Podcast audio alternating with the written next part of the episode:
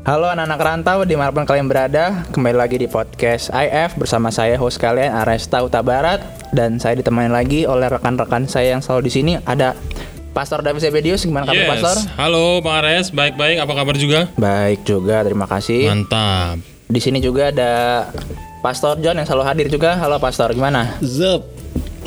Ini Baik, gua Pastor John. Baik nggak?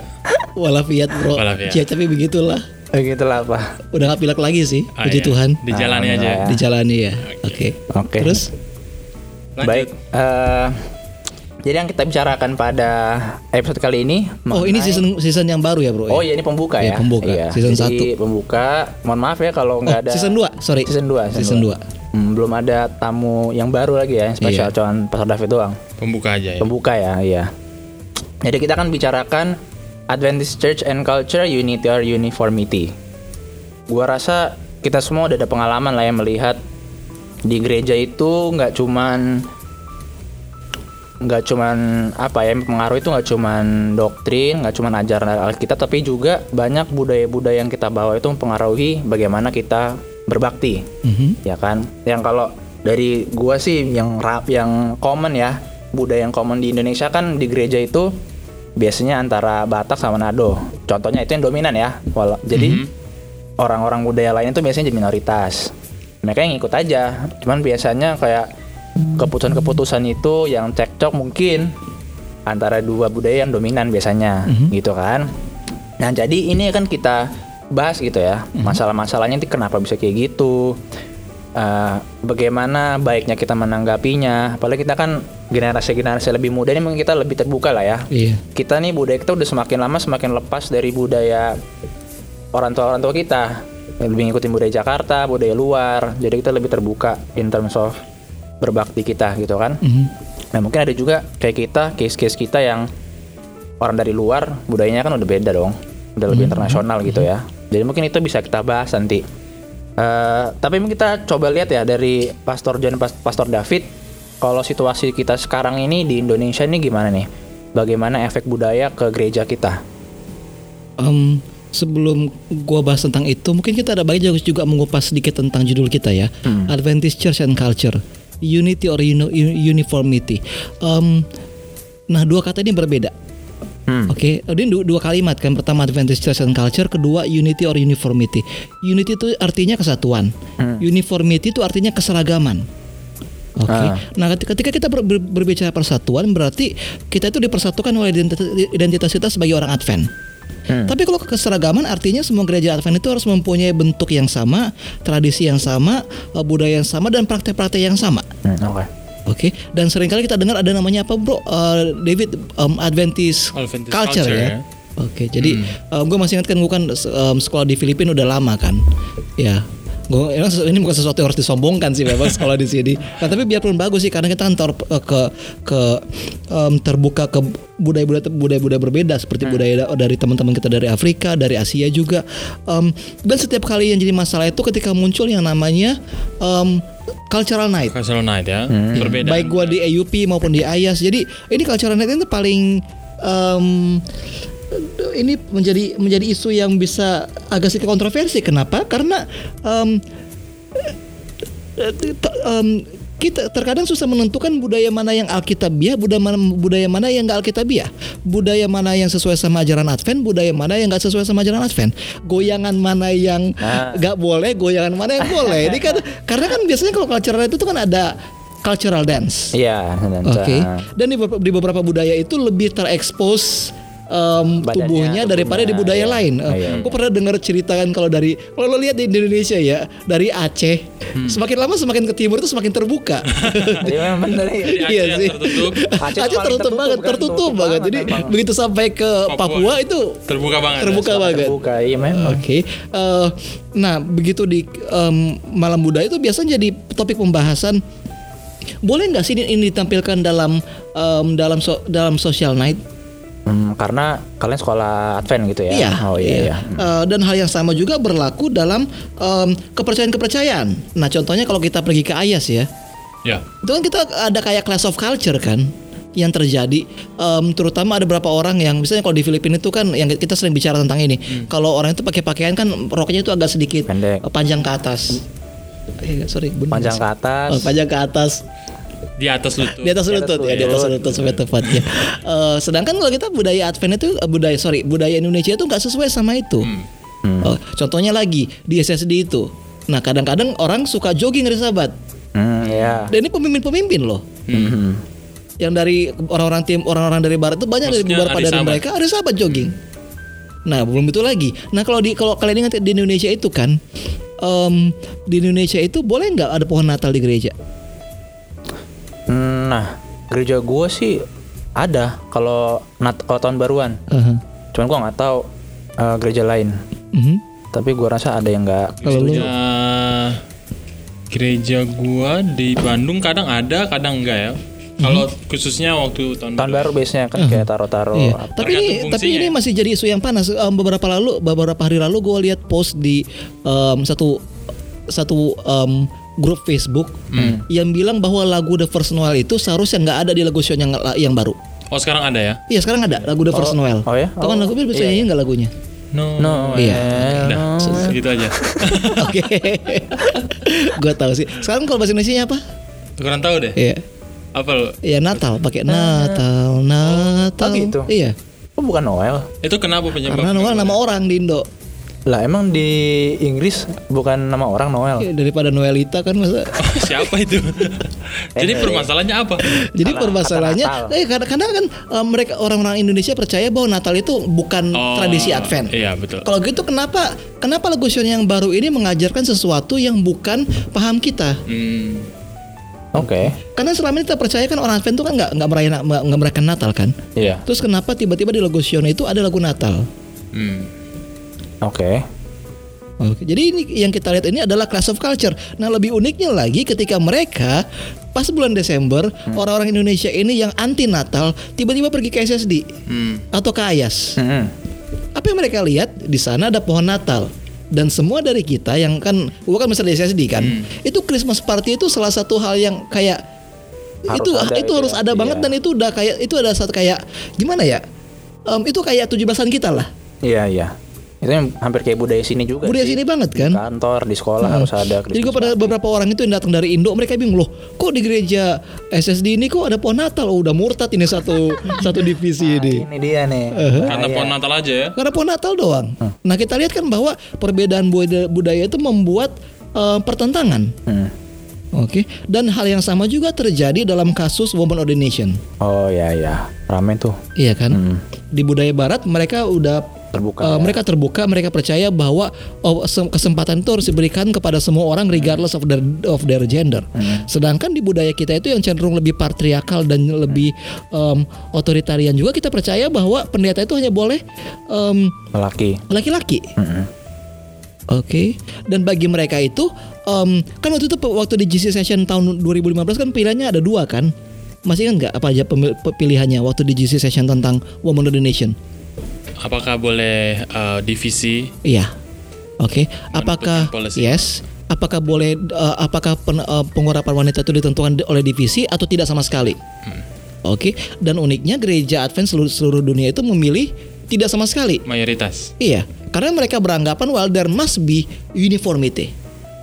Hmm. Well, gue bukannya mau menentang keputusan JC sebelumnya ya, tapi kita mau bahas mana lebih penting, uniformity atau unity. Mhm. Oke, nah kita tiba di isu yang sangat-sangat panas di sini dan juga sensitif. Mm-mm. Oke. Dan itu uh, bisa terjadi dengan berbagai apa ya?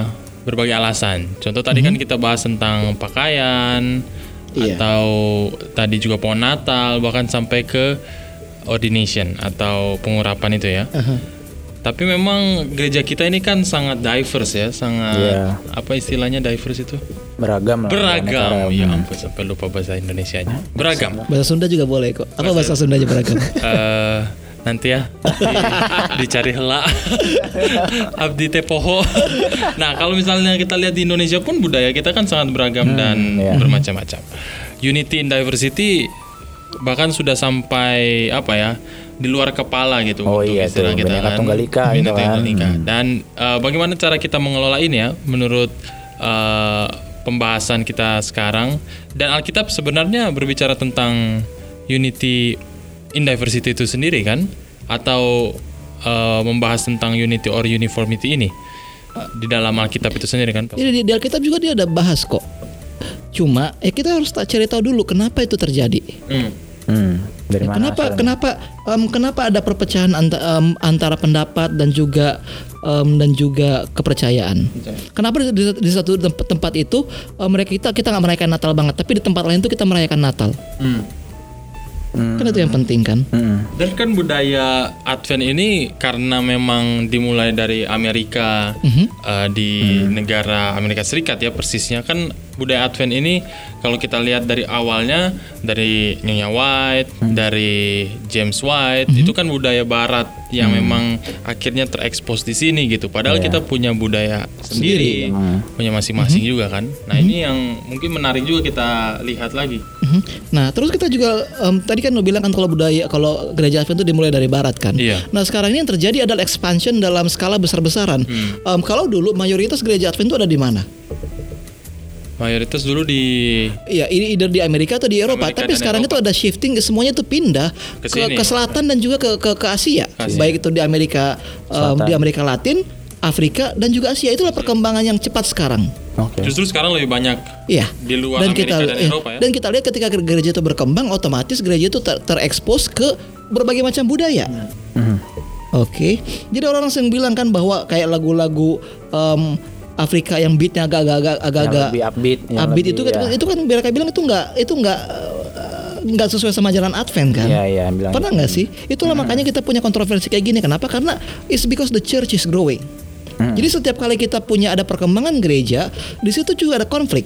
Kalau kita lihat dalam em, dalam perspektif Alkitabiah, masih nggak konflik pertama gereja itu terjadi karena apa? Oh ya masalah diakon bukan nih? Iya, Ya kan karena perbedaan antara orang Yunani sama orang Yahudi ya asli itu kan? sebenarnya masih belum bukan orangnya nih. Mereka adalah orang-orang Ya- Yahudi yang berbahasa Yunani Oh iya, atau campuran dan orang-orang Yahudi yang berbahasa Yahudi. em, Ibrani. Berani. Hmm. Oke, dan mereka komplain bahwa sorry bukan Ibrani, Eh, pokoknya orang-orang Yahudi asli lah, Yahudi asli, yang ya. kayak lo bilang tadi. Nah, mereka komplain bahwa pelayanan ke orang-orang Yahudi berbahasa Yunani ini nggak nggak nggak se- seintens ya. kayak orang-orang pelayanan em, yang orang Yahudi asli. Kita lihat bahwa growth always leads to conflict. Ya, ya, Kenapa? Karena the more people you have, Akan lebih banyak permintaan. Iya, lebih- gitu. lebih banyak Karena lagi. Beda-beda kebutuhan. beda-beda kebutuhannya. Hmm. Oke, jadi em, persetujuan budaya itu i- it's not always a bad thing. Oke ya. Itu how to manage the conflict. Iya, how to manage it. Iya. Oke, jadi gimana? Dan berarti memang eh, kalau kita sebagai umat Advent kita ingin supaya eh, anggota kita makin banyak, maksudnya kita menginjil makin banyak, kita harus bisa expect dong bahwa akan ada eh, konflik-konflik kultur, Iya, ya kan? Dan ha- harus kita embrace dan kita harus tahu gimana cara menghadapinya. menghadapinya supaya risikonya itu bisa kita cegah lah gitu kan. Mm, mm, Kalau kita emang pengen menginjil keluar gitu, harus harus ready kita kan. Tapi mau nggak mau kan kita tetap harus berpegang kepada uh, prinsip Alkitab kan sebagai pemegang. Karena walaupun kita berbeda, tapi satu-satunya acuan dan juga pegangan kita pastinya hanya bi- biblical principles itu. Karena kalau misalnya kita uh, terlalu banyak juga me- mengkompromikan Hmm. Kebenaran Ya, itu hanya karena budaya kita kan? Itu justru malah bisa leads to bukan hanya konflik tapi kepada eh, kejatuhan kita atau kepada pembiaran dari sikap manusia kita gitu. Jadi mungkin kita perlu cari cara juga bagaimana mengelola konflik di tengah keberagaman ini yang tetap sesuai dengan Alkitab itu ya. Tapi gue ada jadi curious nih ya. Kalau gue lihat ke zaman dulu kan ya umat Tuhan itu kan umat Ibrani, umat Yahudi ya ya. Dan gue gue pengen tahu nih karena gue nggak tahu apakah kultur Yahudi itu sangat kental di dalam keagamaan mereka, perbaktian mereka gitu loh.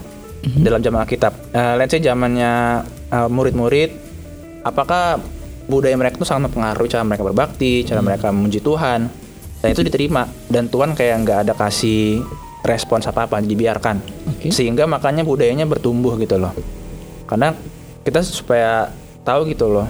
Eh, Well kalau budaya perbaktian kita ini datang dari budaya Yahudi apa segala, apa kita bisa rubah budaya-budaya itu sesuai dengan budaya kita? Hmm.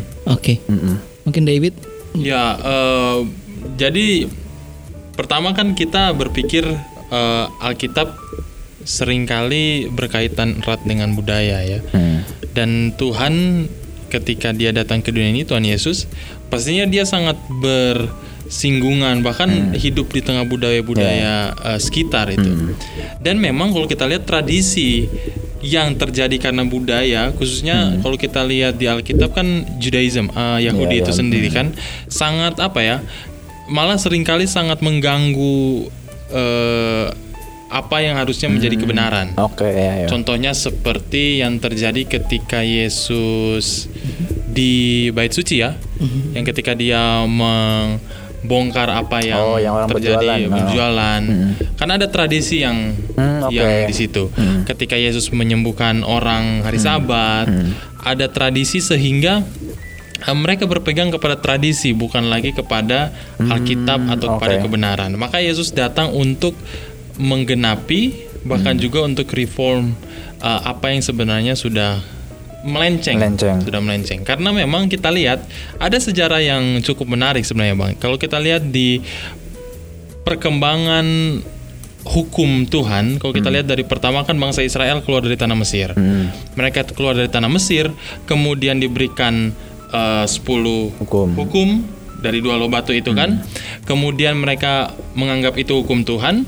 Ketika mereka masuk ke eh, padang gurun, mereka kemudian berpikir, "Oh, ini kan diberikan hukum oleh Tuhan."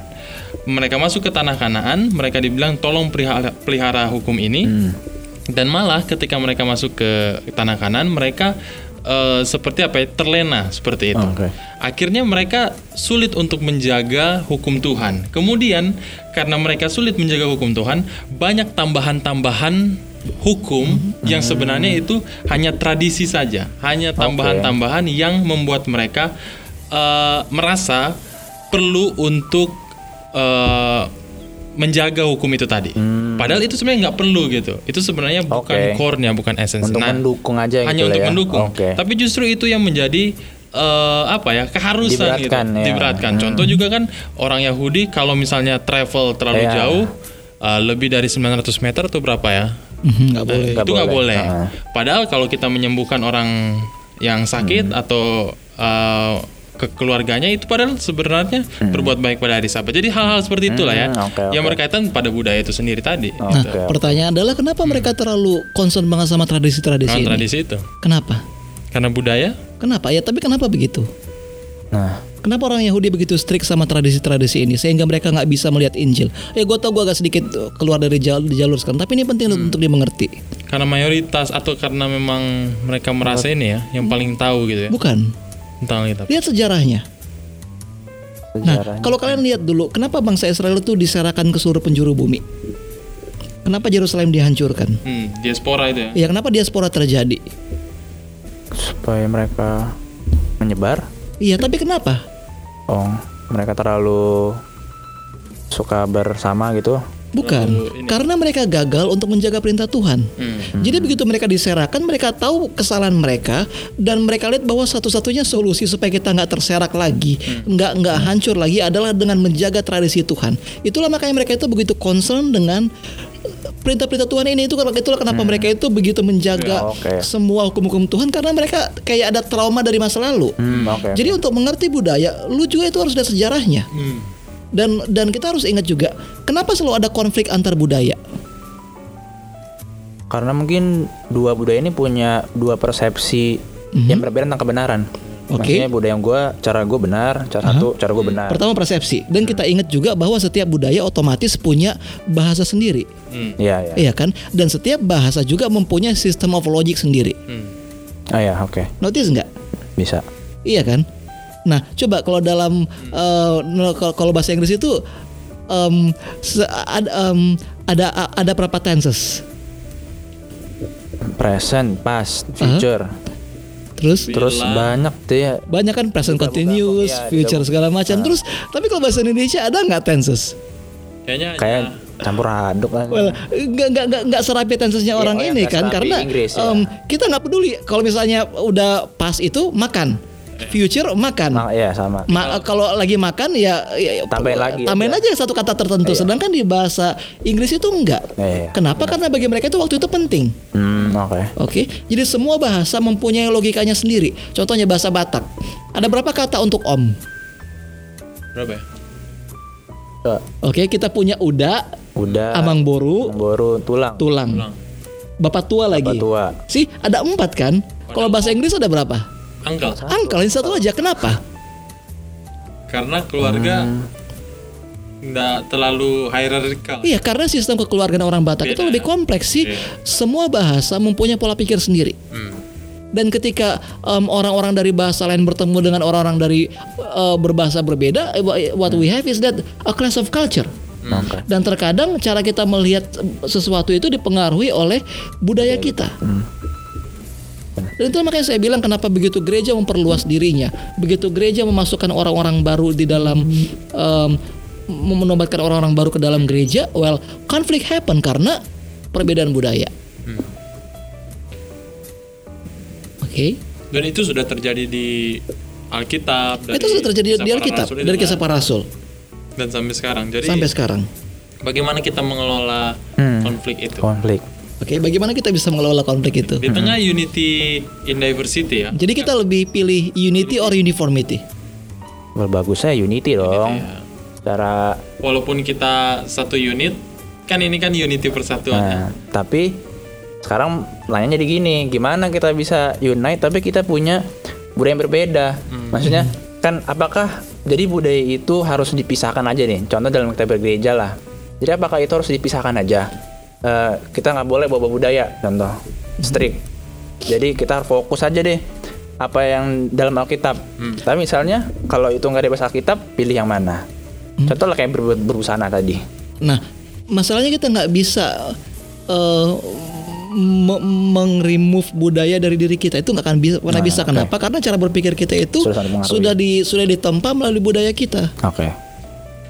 oke lo juga cara berpikir kadang-kadang pakai jis ke gereja juga kan nggak Ya kadang. Iya kadang kenapa ya karena memang Sudah- ya sudah pola pikir lo tuh seperti itu Ya.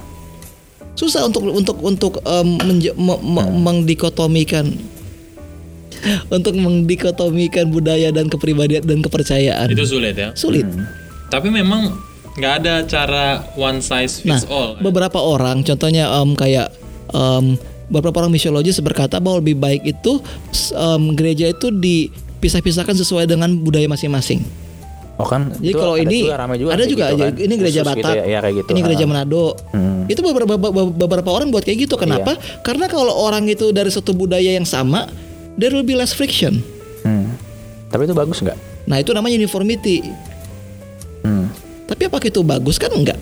Jadi kita Kenapa? mengkritik. Karena di buku di buku kisah para rasul itu gereja yang pertama kali terkenal karena penginjilan Hmm. bukan Yerusalem, bukan Samaria. Well, Samaria, Samaria juga terkenal kok. Tapi gereja Antioquia. Gereja Antioquia itu adalah multi ethnic church.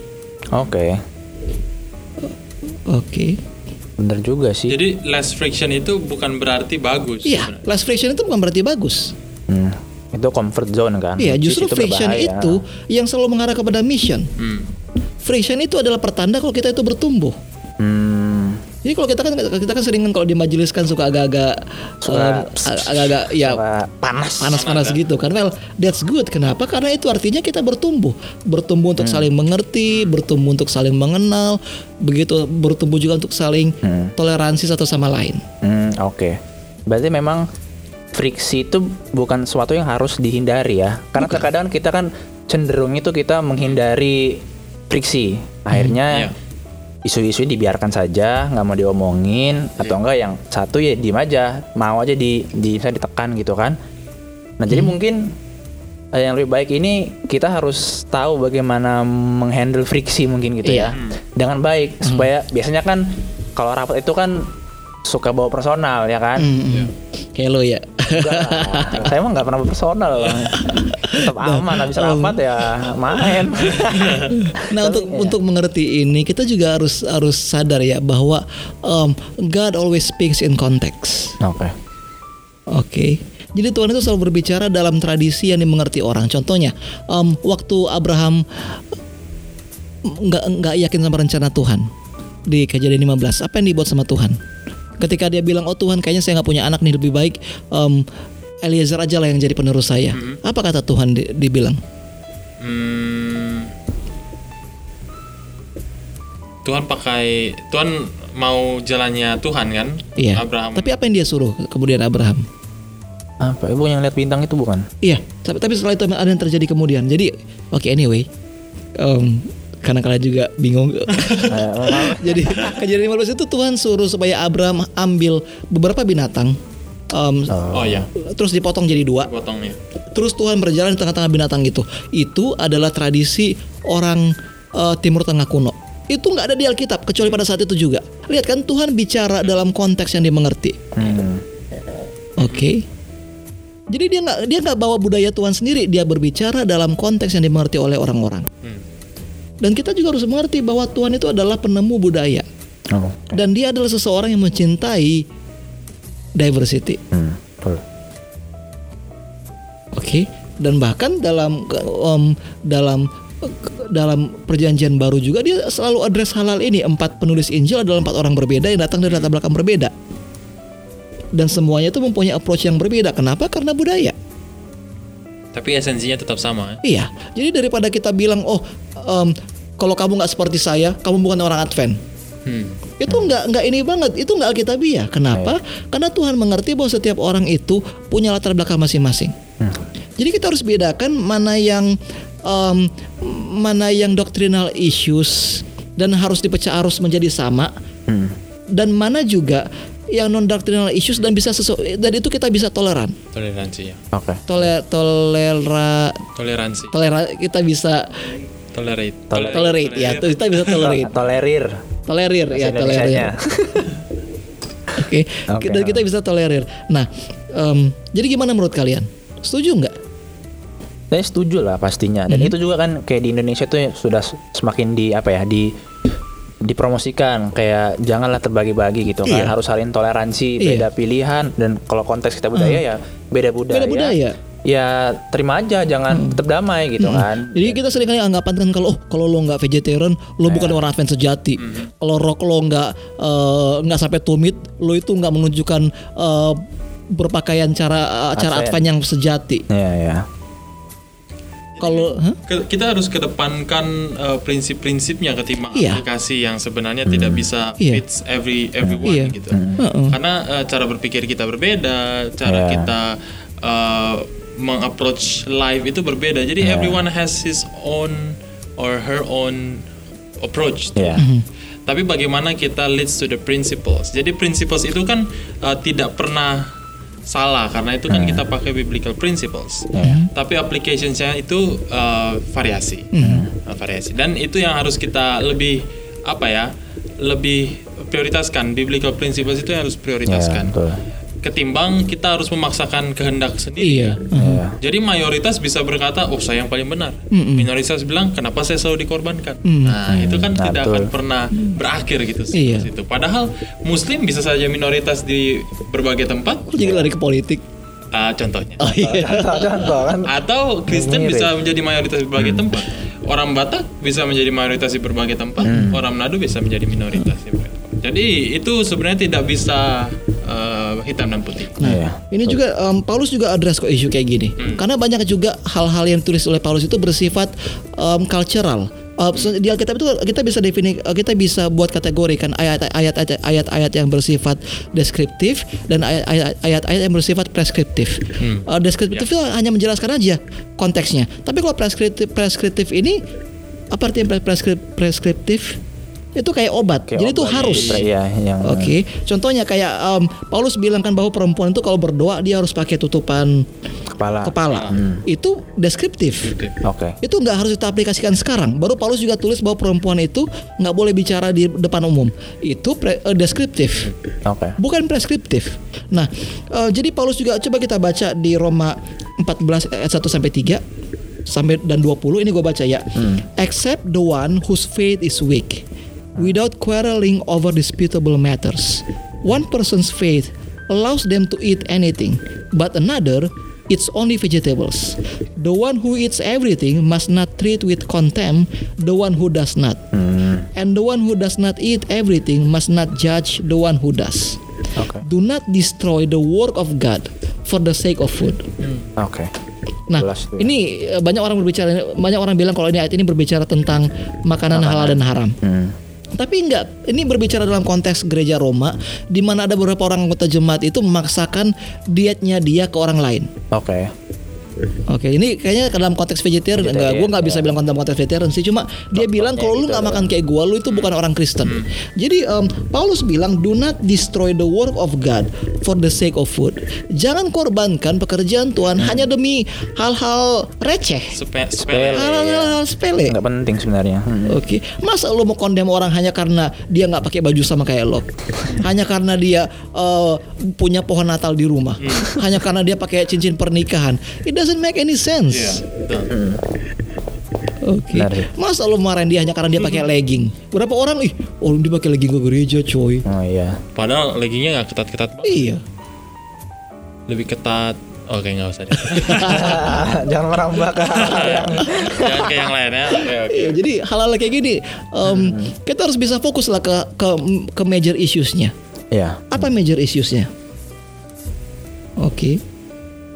Jadi Dan ini ya, saya ingin juga eh, menambahkan memang kalau unity itu kita harus satu di dalam eh, tujuan kita, di dalam misi kita, di dalam Oke. eh, spirit. Itulah kenapa kalau kita bicara unity di Alkitab kan one baptism, one God, one eh, spirit.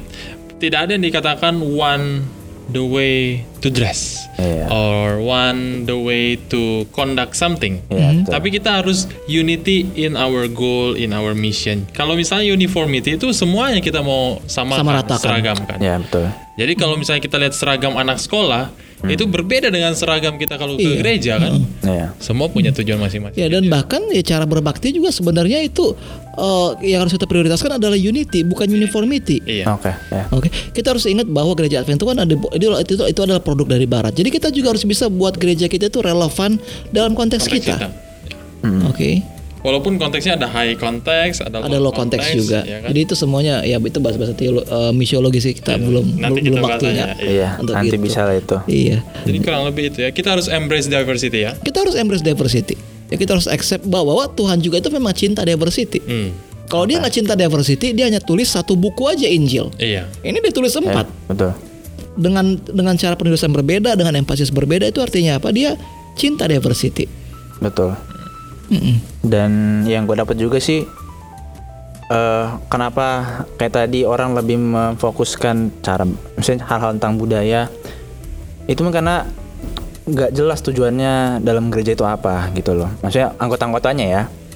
Kalau kan jelas tujuan mereka itu secara individual itu ingin mengabarkan Injil dalam gereja itu pasti ya bukan hal-hal yang sepele yang dipikirkan tapi yang difokuskan tuh emang pekerjaan Tuhan iya dan gua rasa kalau kita sama-sama punya goal yang ingin memajukan pekerjaan Tuhan, hal-hal itu pasti nggak lu pikirin sih, karena Iya. itu nggak bakal menghambat cara lu Iya, iya. Menginjil kok. Iya.